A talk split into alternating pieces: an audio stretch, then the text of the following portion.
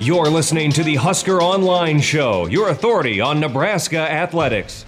I mean, I've seen a lot from Luke and uh, Adrian this past these past I mean few months practicing. Just they just been like unbelievable to me. You know, I, I, I like I say when I see both of them run, I mean, because they both they both meet the starting quarterbacks. You know, so it's like when I look at them, it's like, hey, it doesn't really matter. You know, I I take both of y'all in the game. You know what I mean? And either way, I, it'll make it'll make my job a lot easier, but at the same time, I'd rather for them just continue to focus on what they got to do, and I'm the running back and let me run.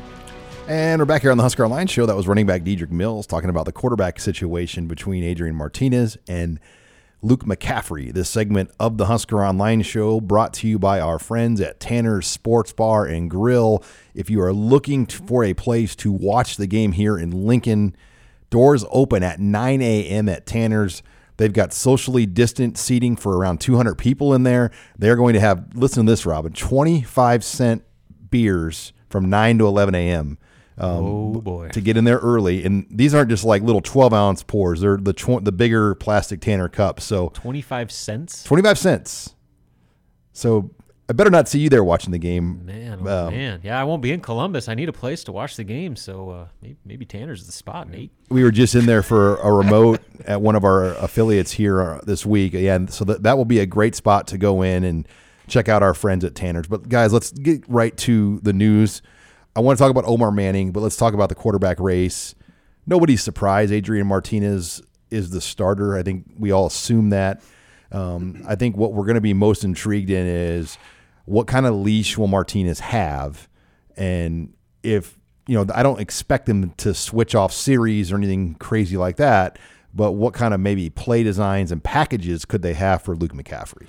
You know, I would expect them to try to, I would hope they would try to get him involved in more than just these little specialty package plays like they did a year ago. Uh, if he is, in fact, that close to Adrian Martinez, where the only separation was the fact that Adrian started 21 games and Luke hasn't started any, uh, give him a shot, see what he can do. Uh, and with all the praise from coaches and players alike about how well Luke McCaffrey has progressed uh, from the end of last season to this to the start of this season, uh, I think he he deserves the opportunity to showcase himself beyond just being a, a gadget guy. You know, let him run a real drive in a meaningful situation and just see where he is against probably the best defense Nebraska is going to see all year. Yeah, that's totally my stance too. I mean, if experience is the main factor, um, you know, determining who your starter is, what's your, I guess, what's your plan to to get Luke more experience? Um, you know, is it going to be mixing him in to a series or two throughout the game, or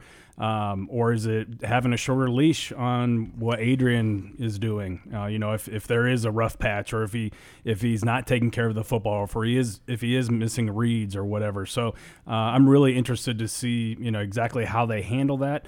Um, but it's been made obviously clear from everybody that uh, that this is you know was legitimate race and that uh, they are very very close. And you know what really scares me about this long term is the one time transfer rule. I mean, if if McCaffrey shows that he could start for a lot of different teams, but you know Martinez technically now has two more years left after this year based on the eligibility rules, um, depending on how he wants to handle it.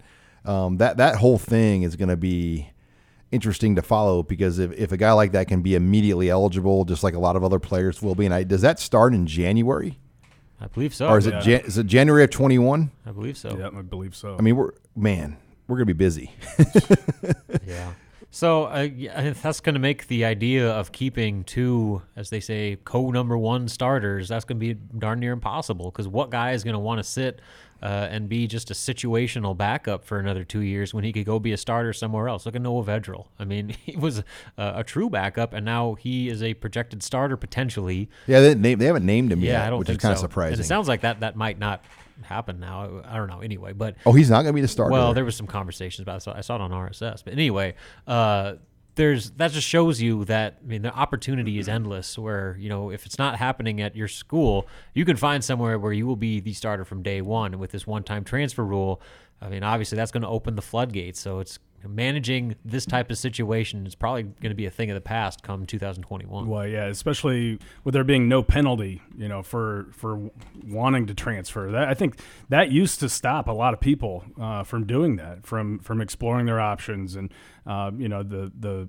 Uh, needing to or having to sit out an entire year and, and, basically pausing your, your career for a whole nother year, I think did stop a lot of people. And, um, you know, and the other aspect of this deal is and something I used to point to is the fact that Dylan McCaffrey, Luke's older brother, um, kind of, you know, he, he was patient and waited for his time in Ann Arbor uh, under Harbaugh uh, up until this past year and when he entered the transfer portal. So, you know, I think once you have a brother who's who's kind of done the same thing, who plays the same position as you, and, you know, all bets are off. So it is it's going to be really really interesting to see how Nebraska handles this, especially since they've got another young guy coming up in Logan Smothers that I know has done very well for being a true freshman as well. Yeah, this whole transfer thing could get really, really messy. I'm still confused why Dylan McCaffrey transferred, knowing that 2020 doesn't count, and in January you can be transferring immediately anyway. So, just did he get an indication from Jim Harbaugh that he was not going to play at all this year? I mean, something had to have happened that let him out the door so quickly. Yeah, you'd imagine there's more to that story, and generally, especially in a circumstance like that where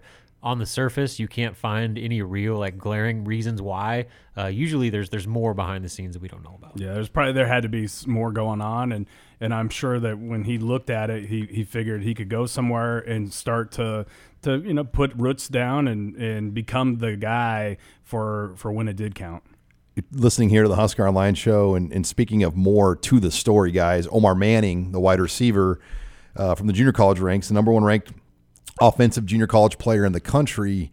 Uh, lots of questions about him. Uh, I know we don't expect him to be in Columbus playing for Nebraska this weekend. Scott Frost didn't officially say that on Thursday, um, but you just get the indication he's not quite there yet. But it, it just leads to a lot of question, a lot of debate long term. Uh, all the JUCO guys Nebraska brought in, uh, they didn't get a spring, they didn't get a traditional fall camp, but really none of the JUCO guys are, are going to be starters this year. None of them are. Um, so it just makes you wonder on long term, you know, will Nebraska keep going that route? Um, you know, they had to fill some long term holes, but you hope Omar Manning will be on the field. I think he will be on the field at some point this year.